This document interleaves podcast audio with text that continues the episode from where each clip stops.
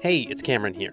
Are you intrigued by how technology like artificial intelligence and cloud computing are affecting geopolitics? Do you care about how governments are using these tools?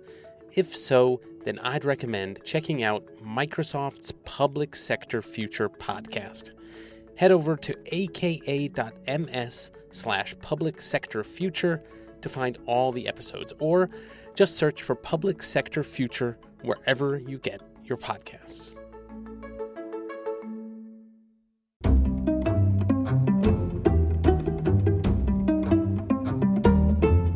Hi, and welcome to Ones and Twos, F P's Economics Podcast. Every week we take a couple data points, use them to try to explain the world. I'm Cameron Abadi, F P's Deputy Editor, with you in Berlin, Germany.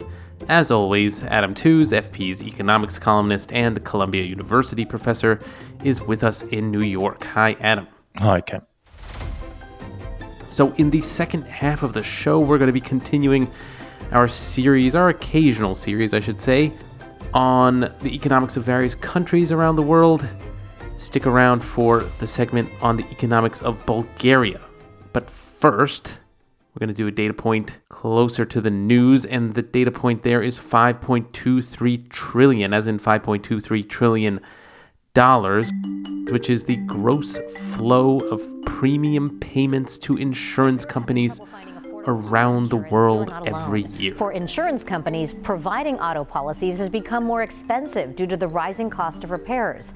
Some carriers have pulled out of California altogether. And in the bank account, the crushing insurance increases now facing Florida homeowners before hurricane season even enters its peak. Because if you can create the danger, the sense of danger, then ships won't get insurance. And you can do anything you like, but you can pay the crew as much as you like. The crew can be as brave as you like. If they haven't got insurance, the ship won't sale. So that's, of course, an enormous number, but it's a number that is in flux, especially right now, given all of the changes we are facing in the world. Among them, climate change, of course, which has complicated the provision of insurance, especially homeowners insurance in the United States. Notably, it's become difficult to even acquire homeowners insurance in certain parts of the country, specifically Florida. But of course, the implications for insurance extend beyond that around the world from climate change. And it's not only climate change that is complicating the world of insurance these days, it's also geopolitical instability in the form of war that we're seeing in places ranging from Ukraine, of course, to the Middle East, to the prospect of major war in Asia, specifically Taiwan. So that means a time of instability for a massive, massive industry like insurance. And we thought we would lift the hood and try to figure out what's going on in the insurance industry at these troubled times. So, Adam, a basic question first. How do insurance companies go about calculating risk in the first place? I mean, do different insurance companies calculate risks differently from one another in any significant way, or is there just a consensus and people just circle around the same consensus at any given time? What is the approach there? I think the critical thing to do is to break this industry down so as to be able to sort of, you know, get some idea of, of what kind of risks are needing to be calculated. And um, of that gigantic time, I mean, it's so staggering, isn't it? Both of you and I had to go and like check, could this really be true? But these are O E C D numbers, and they're in relation to a global G D P of one hundred trillion, so five percent, like, which doesn't... And then you look at numbers for the percentage of income that people lay out for the whole range of different types of insurances that they contribute to, and you end up in the kind of range of five to ten percent of income in one form or another being covered by insurance. But what, what does this insurance category include? It includes health insurance, so private health insurance, not through government schemes, property and casualty risk, so risk to everyone's assets, and life insurance. And it's when you add up all of those components that I think you begin to see like where this gigantic number comes from, because of the five trillion, not quite half is life insurance. And then the rest is split kind of with a weighting towards property and casualty, and then then health. And so then if you think about how insurers would weigh the risks in those really big buckets, it's actuarial science. This is where statistics originated in things like life tables, because people have wanted to insure lives for, for a very long time, for hundreds of years. back into the early modern period, the fifteen hundreds, fourteen hundreds. And to do that, you need statistics on, you know, frequency with which people die. And that's the basis on which life insurance tables are done. There are various compounding risks. You know, if you're in a high risk category, you have to do a medical. And then they just they just have large scale databases which tell them what is the probability of a fifty-five year old man with no previous conditions, but is smoking and this amount of drinking. And, you know, what is the chance of that person dying on in the next fifteen to twenty years? And then you calculate the policy on that basis. The same is also true for, for health insurance risks. And then you get into the big categories of property and, and casualty. And there again, it's a question of evaluating, you know, the risks to particular homes, the risks to cars. These are the really big categories for property and casualty. And it's only really when you get into the boutique areas, maritime, for instance, which generates a premium flow of only about thirty-five billion dollars. Again, I've checked and checked and checked this number because in my mind, like risky insurance, Lloyd's of London, maritime bulks, incredibly large. But as far as I can tell, its premium flow is thirty-five billion, so thirty-five to thirty-six. So it's two orders of magnitude away from the really big business of life insurance, like because it's three fifty, three point five trillion. It's two orders of, it's one percent, if you like, of the kind of business that people do in the life insurance market, which is why I guess it can be organized through the relatively informal, decentralized networks of insurers at Lloyd's. They will then have big historical tables on the risks of various types of maritime traffic. In fact, if you want to do the history of maritime transport, the compilations of records are extremely good because of insurance. If you then go into the even niche areas of political risk, we're talking basically about very small markets, relatively speaking. As far as I'm able to tell, all of the different categories of political risks, so ranging from kidnap risk to risk of war to hijacking to various types of default to cyber, which seems to be one of the biggest categories, all of them all together add up to a premium flow of maybe ten billion or slightly less than that, with cyber maybe taking a quarter of that nowadays. And so, and then you've got product recall, which would be the result of regulatory risk of different types. So there, in those areas where, frankly, the risks are presumably impossible to really calculate in any very meaningful way, the um, the scale of the exposure of the of the industry is also, relatively speaking, quite small, and some of it is government backed. So the full on political risk market emerged really from government sponsorship in the aftermath of World War Two. Got it. Okay, so it sounds like there are, there are a wealth of statistics out there that basically everyone is drawing on. It's not like these companies are trying to gain an edge on each other by trying to manipulate these numbers in a different way or something. There's a whole science. I mean, actuarial science is like a giant. You know, we have we have master's programs for it at Columbia, and so there's a there's a whole there's a whole um, discipline really that sits behind it. There's quite a lot of regulation to check. There can be, of course, competition, but that competition is driven as much as anything by what the businesses do with the money when you pay them the premium, right? Because the, an insurer is essentially a bit like a bank, a funny kind of savings bank, where you put your money in and only in terrible events do you suddenly get a big payout. So it's a little bit like a savings bank coupled with a lottery, coupled with a investment program, because the the way the companies make the money is to go risky on the premiums. So to get the business, to get the deposit flow, if you like, they offer really quite attractive premiums, make a loss on that side, and then compensate by making very good returns on your investments, you know, with the saving pot that you accumulate where people pay the premiums in. And so the competition for rates is heavily driven by the success of the investment side of the businesses. Got it. Okay. Yeah. It's funny to also think of winning the lottery in this case being something terrible happening to you and you needing to draw on your insurance. But as I mentioned, given climate change in the United States specifically, it's uh, gotten difficult for some homeowners to actually find any kind of insurance for their homes.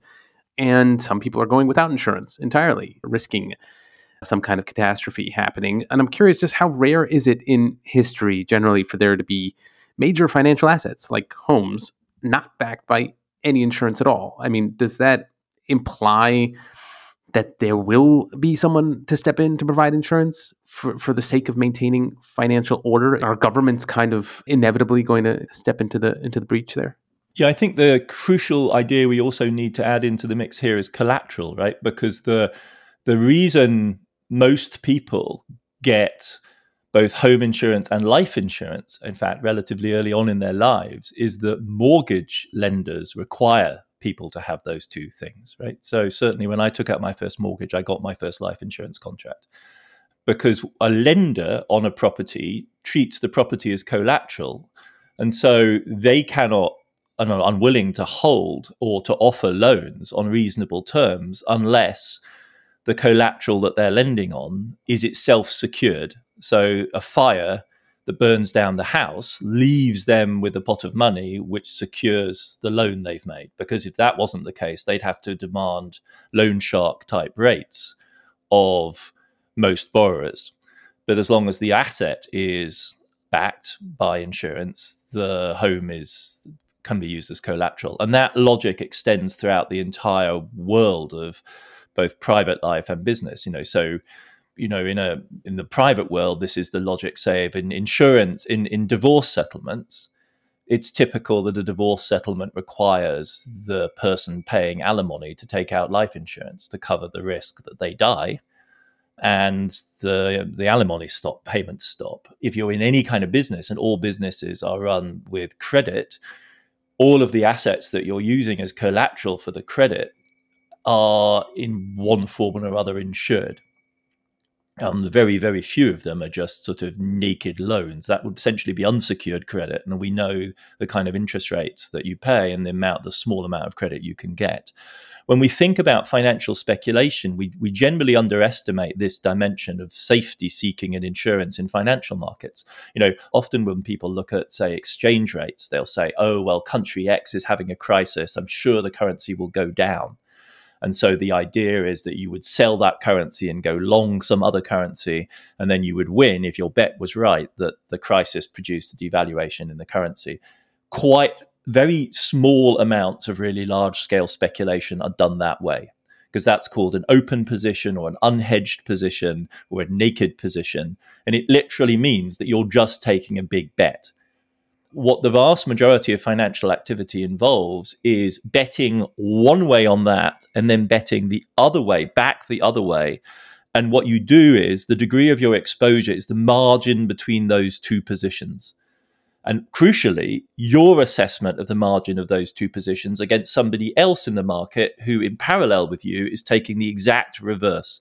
So you don't even, everyone positions themselves in the sense, in the position of a fully secured, fully hedged out investor.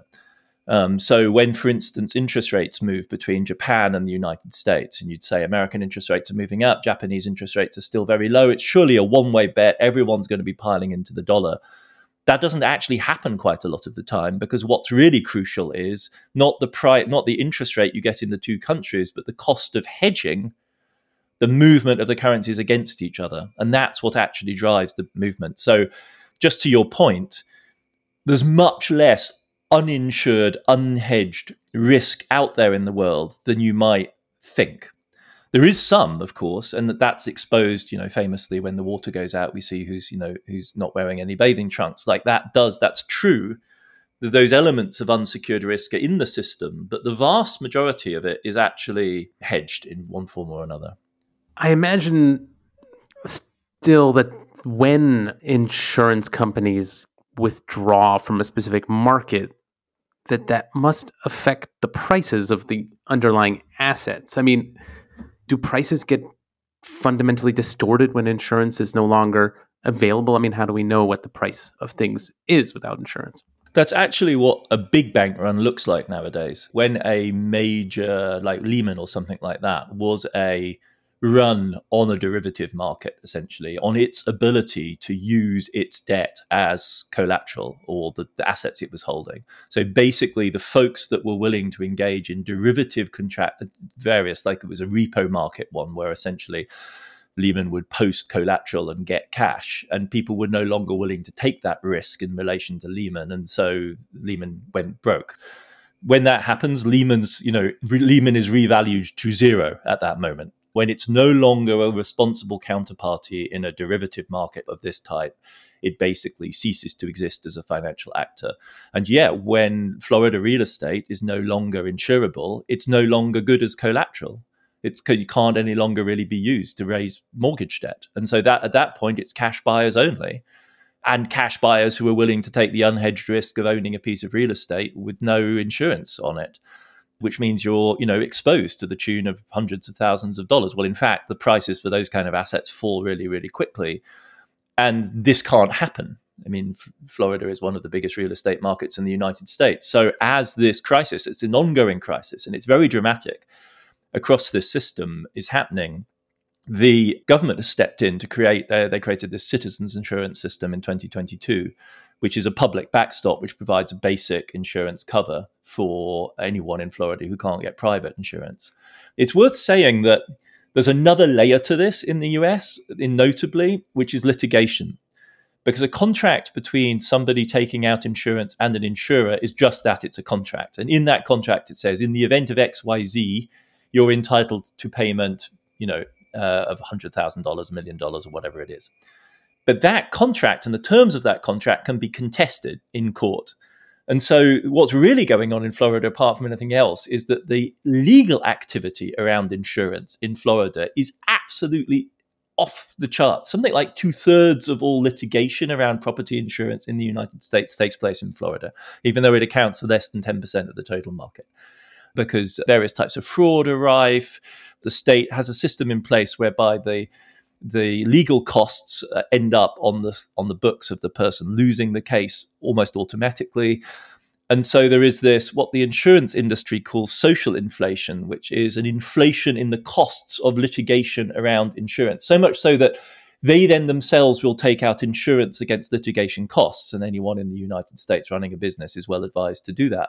So the it isn't just the underlying physical risk of hurricanes and flooding, it's the risk of how societies process that damage and the costs that are induced by that, that in the end are crucial, because in the end, what's at stake here is not a destroyed house, but a contract over a house. And if you have a smooth system for just fully implementing those contracts, well, then, you know, that makes things much more efficient. But if you have an American style system of just endless litigation, it's ultimately the underlying cost plus the litigation damage that you really have to consider.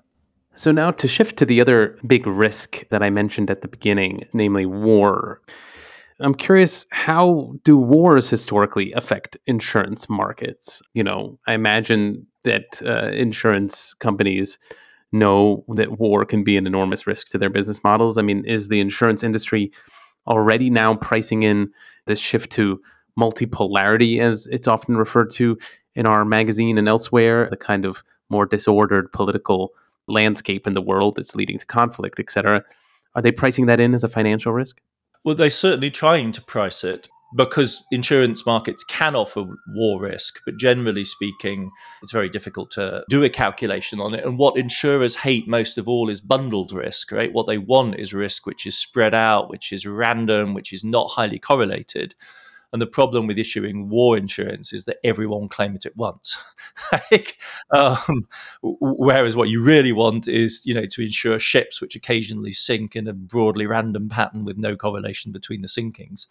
And so then you, you know, you offer insurance on each event separately, and they are indeed separate events. If if you wish offer war insurance, you'll find that lots of people will claim simultaneously. So it's a recipe for bankruptcy unless it's covered by government backing.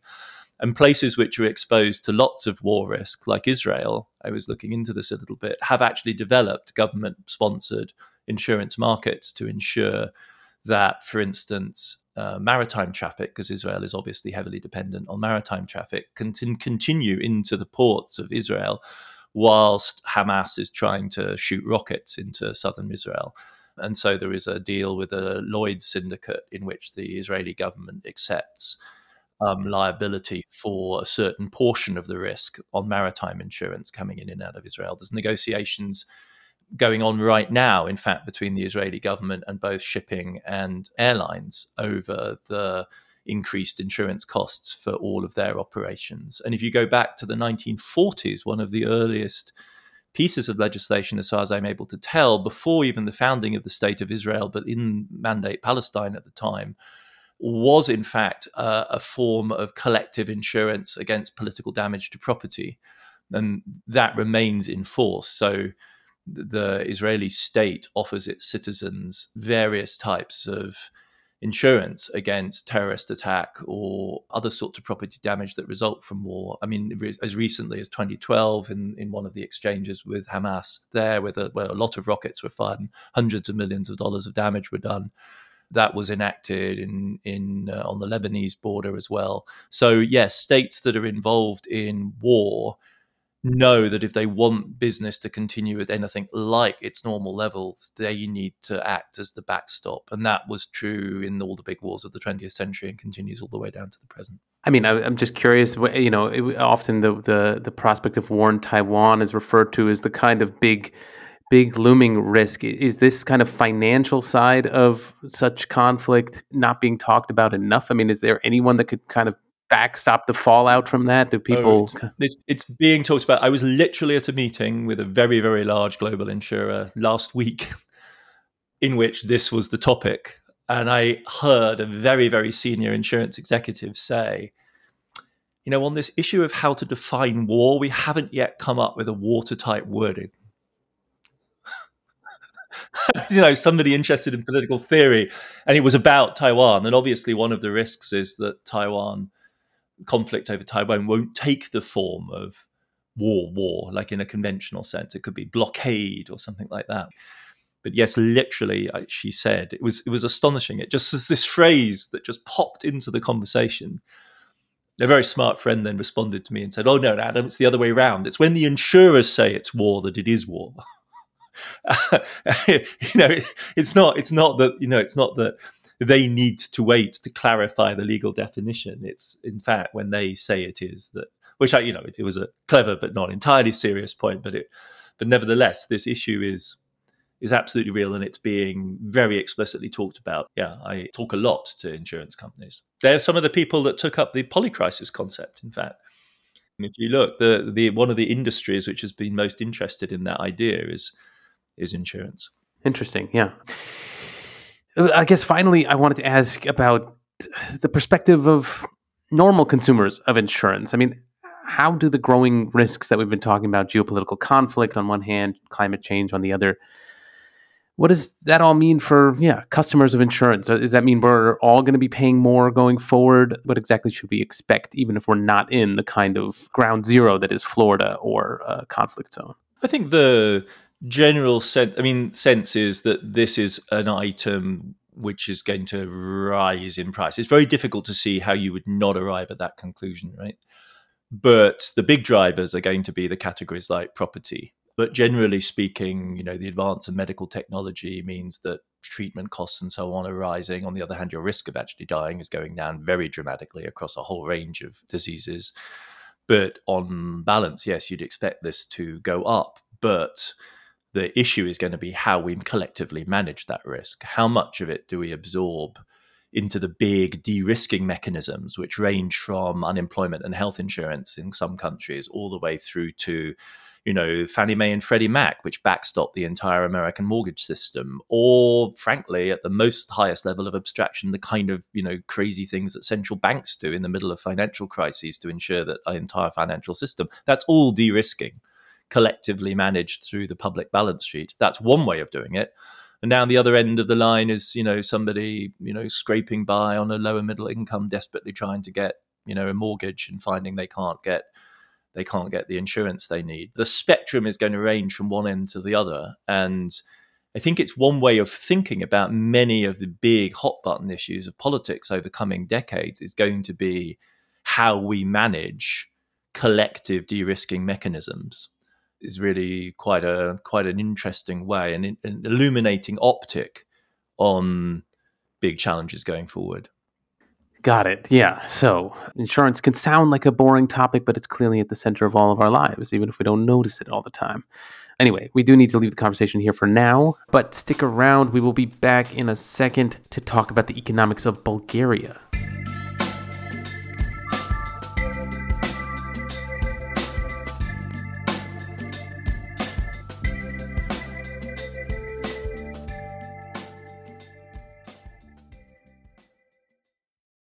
Hi, this show is sponsored by BetterHelp. So there's something I've been meaning to get off my chest, and it has to do with uh, Little League. My son is on a uh, Little League baseball team here in Berlin, and the coach is, he's great. He's extremely devoted to the games, the practices. He also expects a lot of devotion from the parents, and I often end up feeling like I'm dropping the ball, uh, you know, not literally, but, you know, figuratively, in terms of getting my son to practice on time, making sure he's prepared for practices, et cetera. And uh, I've been called out a few times. No, I've been more than a few times. Uh, pretty regularly, I am called out by this coach in, in, in the form of text messages uh, admonishing me. And I've been meaning to tell the coach that, you know, life is busy and I can't always uh, hold up my end of the bargain. And, and, and, and it would be helpful if he would not be so pushy about everything. But I do not say that yet. Instead, I carry it around in my chest, and this becomes a stressor. Uh, maybe you all have stressors of your own kind that you're carrying around, big or small. What we all should know is that if we keep these stressors bottled up, it can start to affect us negatively in all sorts of ways. And that is where therapy comes in. Therapy can be a safe space to get things off your chest. You can figure out uh, how to work through whatever it is that's weighing you down. And that's just skimming the surface of what therapy can do. And it isn't just for those who have experienced major trauma. It's for everyone, whether you have a baseball coach in your life you've been meaning to talk to, or another loved one. If you are thinking of starting therapy, give BetterHelp a try. It is entirely online. It is designed to be convenient, flexible, and suited to your schedule. Just fill out a brief questionnaire to get matched with a licensed therapist, and switch therapists at any time for no additional charge. Visit betterhelp.com slash ones twos today to get ten percent off your first month. That's BetterHelp, H E L P, dot com slash ones twos. Get it off your chest with BetterHelp. Hey, it's Cameron here. Are you intrigued by how technology like artificial intelligence and cloud computing are affecting geopolitics? Do you care about how governments are using these tools? If so, then I've got the podcast for you. Microsoft's Public Sector Future podcast features great guests like Sami Khoury, head of the Canadian Government Centre for Cybersecurity, and Gulsana Mamadieva of the Ministry of Digital Transformation of Ukraine. Each episode explores the lessons of digital transformation from leaders all around the world. Head over to aka.ms slash public sector future to find all the episodes, or just search for Public Sector Future wherever you get your podcasts.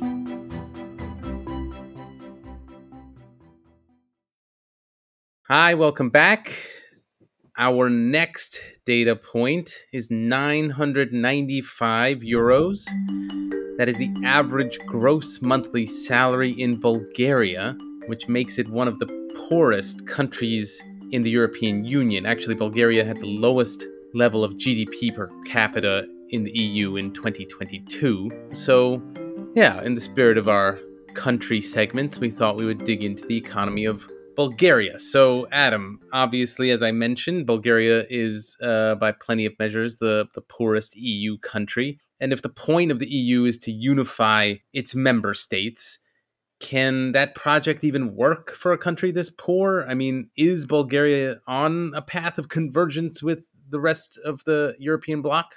Uh, yes, broadly speaking, it is. Um, it's slow uh, and painful and not all that steady, but it's in or on a convergent path. In the early nineties, it was closer to about forty percent of E U G D P per capita on average, um, and now it's around about the fifty-five to fifty-nine percent mark, so at about sixty percent of the average for the E U as a whole.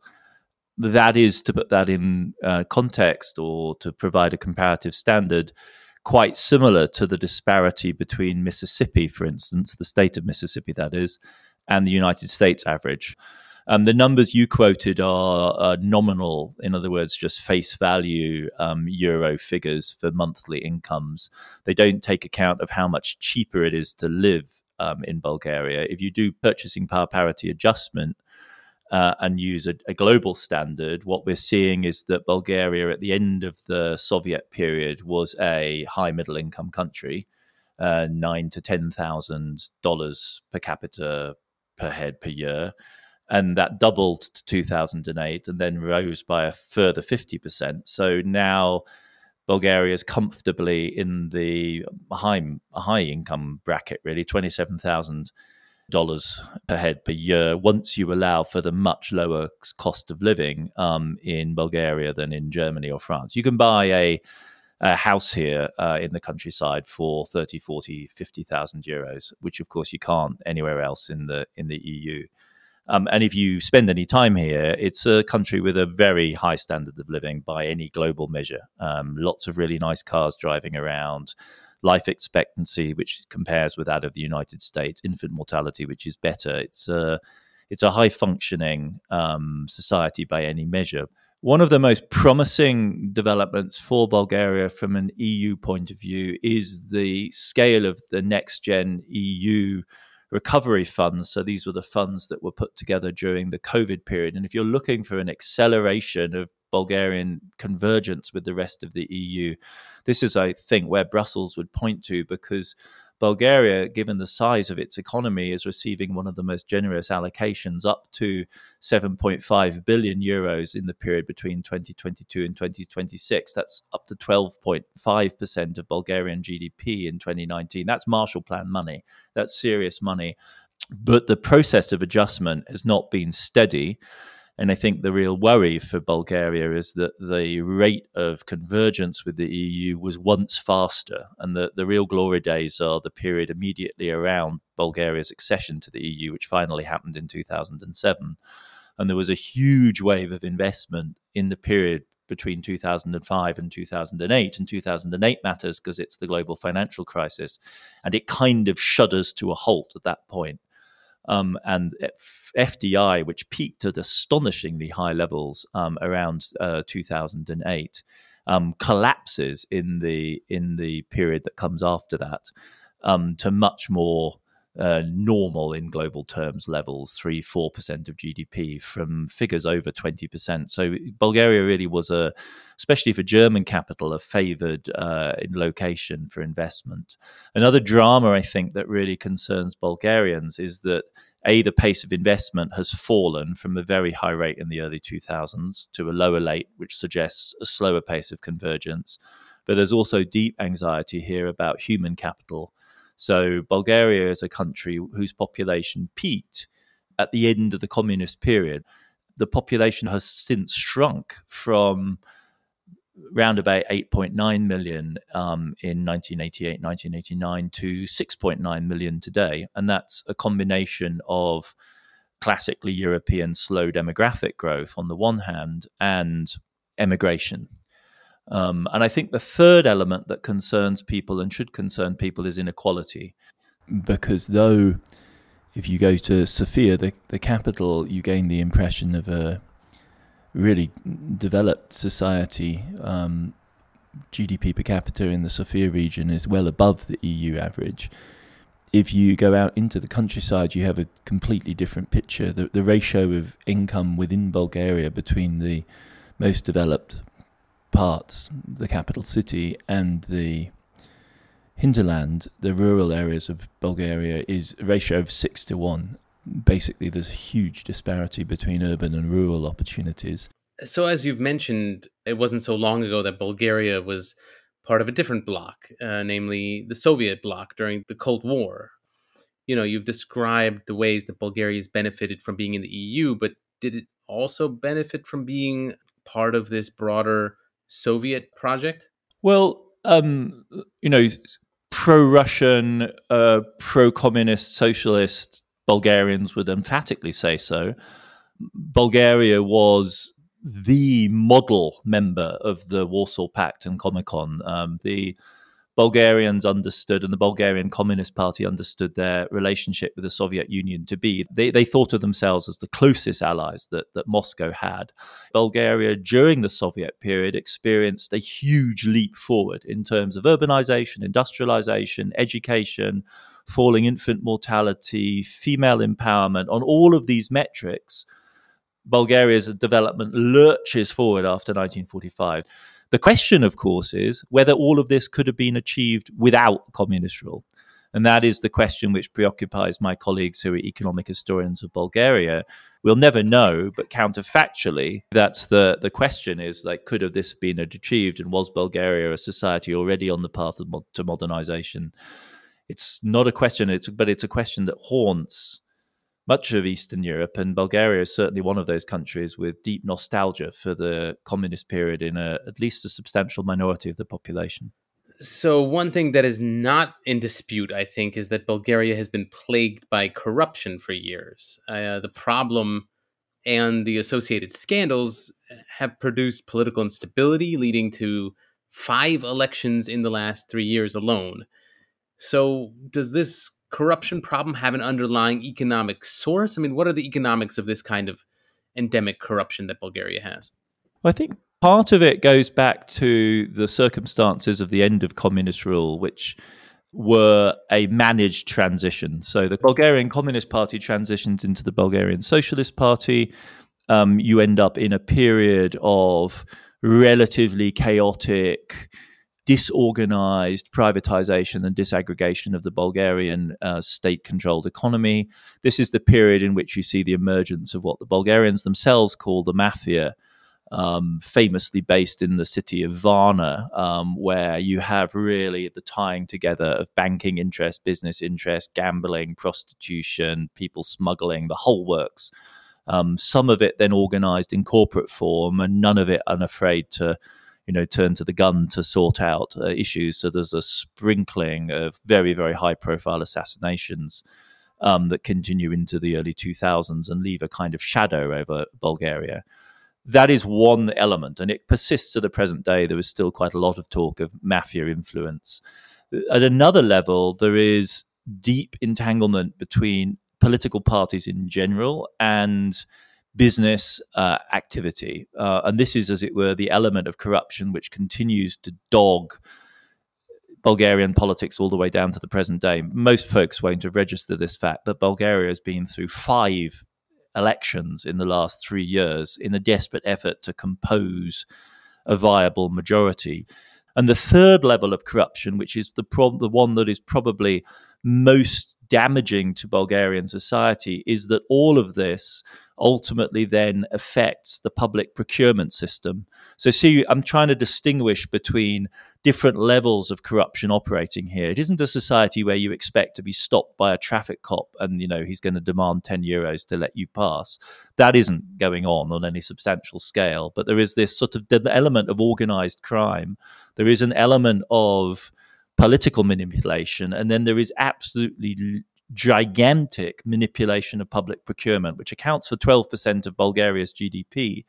And within that system, it's quite clear that politically connected businesses, even if they're less efficient according to the economic data, are systematically privileged. And I think that's where the real damage is done to Bulgaria's economic development on a large scale, because twelve percent of G D P, that's That's really a significant slice of the economy that's being affected here. And it deals with every element of infrastructure, power supply, of telecoms, the whole works. It's a it's a, a real morass of insider dealing, essentially. Yeah, this bears on my next question, which is about Bulgarian foreign policy, specifically its support for Ukraine, which comes despite the widespread sympathy for Russia among the population that you've alluded to. It seems like there are political reasons for that kind of support, but I wonder if there are economic reasons as well. I mean, Bulgaria does make a lot of weapons, right? I mean, has that played a role in terms of its uh, Ukraine policy more generally? Yeah, this is exactly one of the areas where Bulgaria really flies under the radar, because Bulgaria, which actually also hesitated for a long time to openly supply weapons to Ukraine, Um, has avoided really being singled out as as as sort of vacillating and unreliable in its support for the Western position, though opinion polling clearly shows that the solid majority of Bulgarians wish that it was able to adopt a neutral position. And so here, a, a a Bulgarian politician has to tread very carefully. Either you decidedly go into the Russophobic camp and position yourself on, on the pro-Western side. And that's not a matter of hostility to Russian people or the Russian language or Russian culture, but a hostility to Russia's influence. Um, or, like many Bulgarian politics, you play the center ground. And critically here, President Rumen Radev, who has really emerged as the kingmaker in this period of huge instability in Bulgarian politics, he's, you know, a classic instance of this willingness to tack back and forth. I mean, the man's a former Air Force pilot, a MiG twenty-nine pilot, you know, a product really of the transition from a Warsaw Pact Bulgarian military to a NATO-orientated military, but he much prefers Russian fighters, apparently, to to their Amer- their American equivalents, and and you tack back and forth. It is true that in this tacking back and forth, economics plays a role, but it's quite ambiguous because Bulgaria has large Soviet-era armaments factories, but they are in parts of the country which, on balance, favor political parties which tend to be pro Russian. And so though the Ukrainians since twenty fourteen have been buying large amounts of Bulgarian ammunition, they do so rather discreetly. And in the current situation, the, the deal is not that Bulgaria proudly announces that it's supplying the Ukrainian military with the shells that it's going to kill Russians with, um, but rather that discreet, otherwise not specified international arms purchasers arrive in Sofia, a deal is done, the weapons leave Bulgaria in a deniable form, with the, the Bulgarian political class able to insist that the no deals are being done with Ukraine, except it all just ends up in Poland, is paid for by the United States and is supplied to the Ukrainians. And armaments exports have doubled in the last year. They now account for two percent of Bulgarian G D P, which is a large slice of G D P for one sector, supplying essentially a certain number of anti-aircraft guns and a huge amount of artillery ammunition. So there's a There's a really fascinating under-the-covers kind of struggle going on, in which, indeed, large quantities of ammunition is being shi- are being shipped, whilst the p- political class manages to find ways to turn a blind eye. So finally, I wanted to ask about another famous export of Bulgaria's, aside from guns, namely roses or rose oil. I mean, how exactly did that industry develop, and how important an industry is roses right now? I mean, it's an extraordinary story because the guns and the roses, yes, get it. The guns and the roses both come from the same place. Uh, uh, the region around Kazanlak is both where the armaments factories are and where the roses are grown. And it's an instance, another instance really, of a Bulgarian success story that to a degree depended on its insertion into a bigger sphere of influence or empire. Because the culture of perfume that the Bulgarians were inserted into was profoundly shaped by Arab culture, by the perfuming and the rose uh, cultivation of Syria.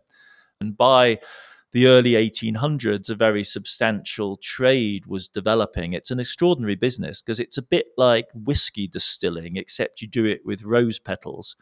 So you take three and a half kilos of rose petals, and if you're clever and you know how to do it, you boil them down with water and then you distill them again and again and again in what really just looks like a whiskey still, and you skim off the the oil, and out of three point five kilos of rose petals suitably diluted and cooked, you end up with one gram of rose oil, um, which is then an essential ingredient in the booming um, perfume industry of the nineteenth century. And from the middle of the nineteenth century onwards, entrepreneurial Bulgarian families begin to take control of a trade in which they had previously simply been the peasants who grew the, the petals, and established themselves as major merchants um, of rose oil. And by nineteen twelve, at its peak, and that really was its peak, the Bulgarian rose oil exports account for seven percent of Bulgaria's exports, along with tobacco and, and wool. So at the time, for what was then still a very poor agrarian economy, this is a very high value.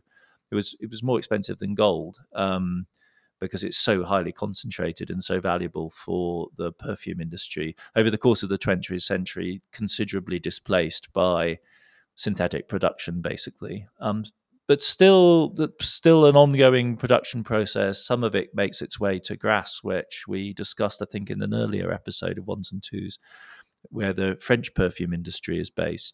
Well, yeah, I can recommend that people go back and try to listen to the uh, segment we did on perfume, which is fascinating in its own right. But in the meantime, I guess people have learned that there's some connection between Guns N' Roses and Bulgaria. That seems to be a takeaway here. That could be a kind of trivia question as two major exports of Bulgaria. But I don't know if Axl Rose had that in mind. But anyway, we will leave it here for now and be back next week.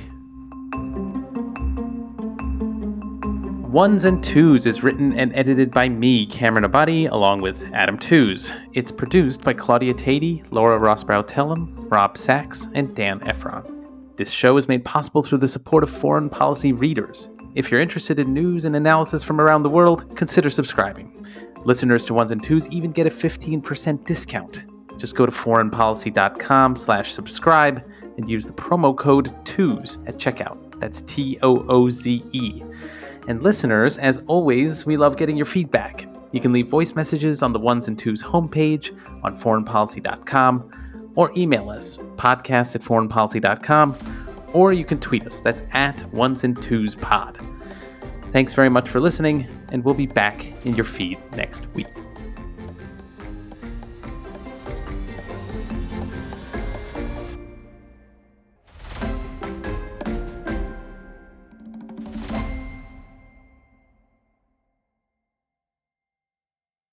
Hi, I'm Annalise Riles, professor of law at Northwestern University. I'm also an anthropologist and the host of a new podcast, Everyday Ambassador, where we give you the small tools that make big change. The idea for this show has been a long time in the making. I actually remember the exact day I started thinking about it. It was March eleventh, two thousand eleven. I was in Japan conducting research on the financial markets of Tokyo. All of a sudden, I heard a loud rumbling sound and the room started shaking. Everything came crashing off the shelves. I looked out the window and I could see the skyscrapers swaying so much that they looked like they would touch. And then the sirens started going off. A tsunami was on the way. These were the harbingers of one of Japan's worst ever disasters, the meltdown of the Fukushima nuclear power plant. The Japanese government now says two reactors are in partial meltdown and four more are at risk. The meltdown completely turned Japan on its head. I saw hundreds of stunned office workers covered in dust walking down empty train tracks to get from the city to their homes in the suburbs. Electricity was out, internet, cell phones. Supplies flew off the shelves of stores. Geiger counters became an in-demand item, which is never a good thing. Living through a crisis of this magnitude was an inflection point for me. To prevent the next Fukushima or any of the other crises we face today, we'll have to work much more effectively across silos of expertise and national boundaries. And we'll need to harness the wisdom of everyone, from local fishers to nuclear physicists, on how the world really works and what happens when things go awry. Using this approach, I've gone on to spur countless innovations in global policy. And that's what this podcast is all about.